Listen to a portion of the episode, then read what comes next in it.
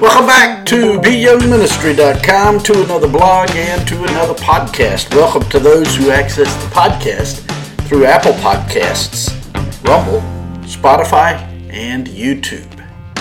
Today we continue in our study of the book of Genesis. We're in chapter 1, verses 3 through 5, which reads Then God said, Let there be light, and there was light. And God saw the light, that it was good God divided the light from the darkness. God called the light day, and the darkness he called night. So the evening and the morning were the first day. That's Genesis chapter 1, verses 3 through 5. Today we return to our study of the book of Genesis. In today's passage, we are given God's description of the first day of creation. When God created the heavens and the earth, it was without form, void, and darkness was on the face of the deep. This explains why his first work of creation was light. This light was different than light as we know it on planet Earth that emanates from the sun. Creation is God calling into existence that which did not exist before. God spoke the world into existence, and He made all of the planets to rotate and orbit in perfect harmony. In all of His creation, we see relationship.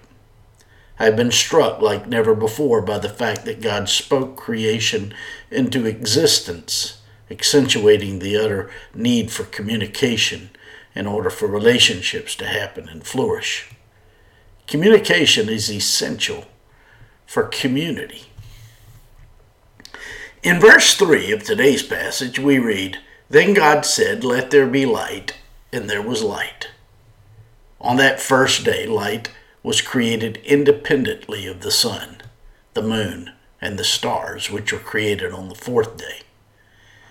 The order of God's creation shows that light comes from God. He made it. Light did not come in the first place from the sun. On the first day, God created light. This light did not come from the sun because the sun had not yet been created. In 1 Timothy chapter 6 and verse 16, we are informed that God dwells in unapproachable light. In the Old Testament, we learn of God's Shekinah glory, the visible, light filled presence of God that appeared in the tabernacle and later in the temple. This glory was the manifestation of God, and it was there before God created the sun.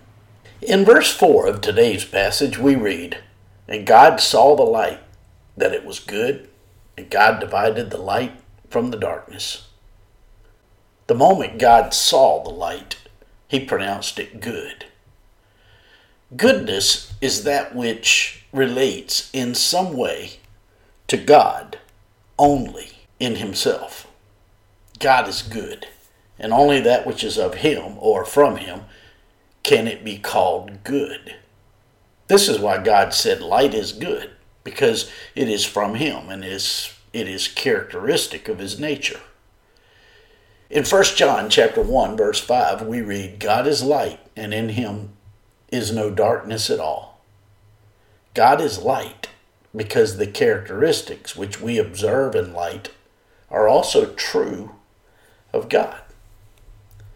This underscores the fact that truth is found at various levels, but is always equally true at any level of meaning. There are two levels at which we can understand truth in the physical realm and in the spiritual realm. Light also can be viewed from these two levels. Like light, truth is not to be viewed only on the physical level. To limit the truth to just the physical realm is to miss the major point of revelation.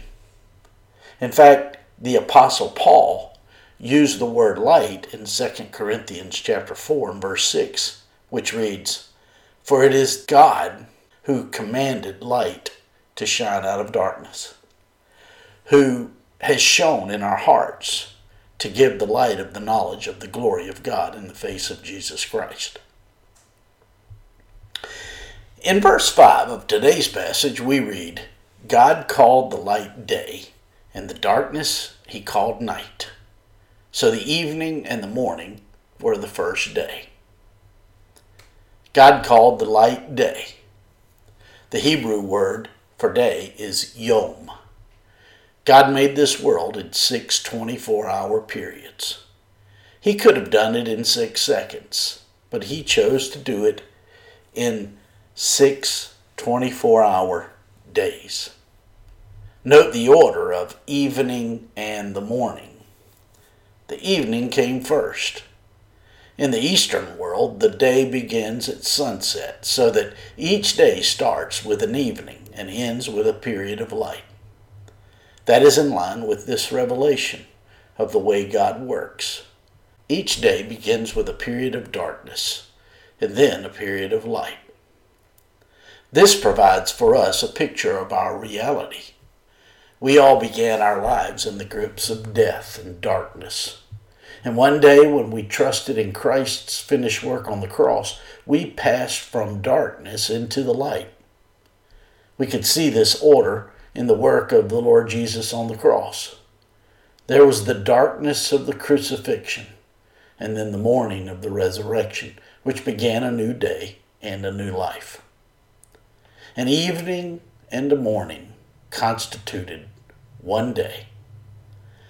The testimony of Scripture is that those who cling to the darkness, who refuse to be brought into the light, become, as Jude described them, wandering stars for whom is reserved the blackness of darkness forever.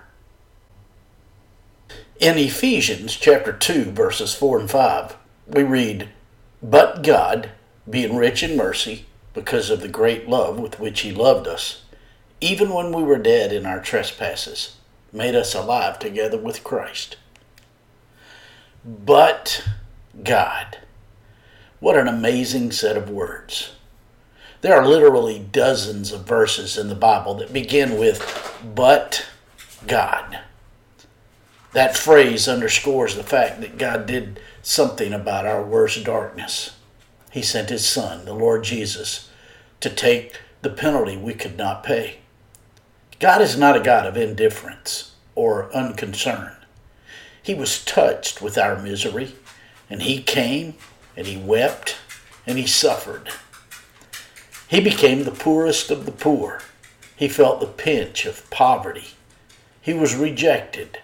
He was frightened. He felt all of the uncertainty of the trials which come into our lives. And when he had fully identified himself with us, he went out in indescribable anguish and pain and hung on the cross, subjecting himself to the darkness. He bore the penalty of our sin so that we could come into his light. My friends, I trust this blog and this podcast are helping you in your walk with the Lord. If I can be of further assistance to you, shoot me an email at byoungministry at gmail.com. Hey, have a great day.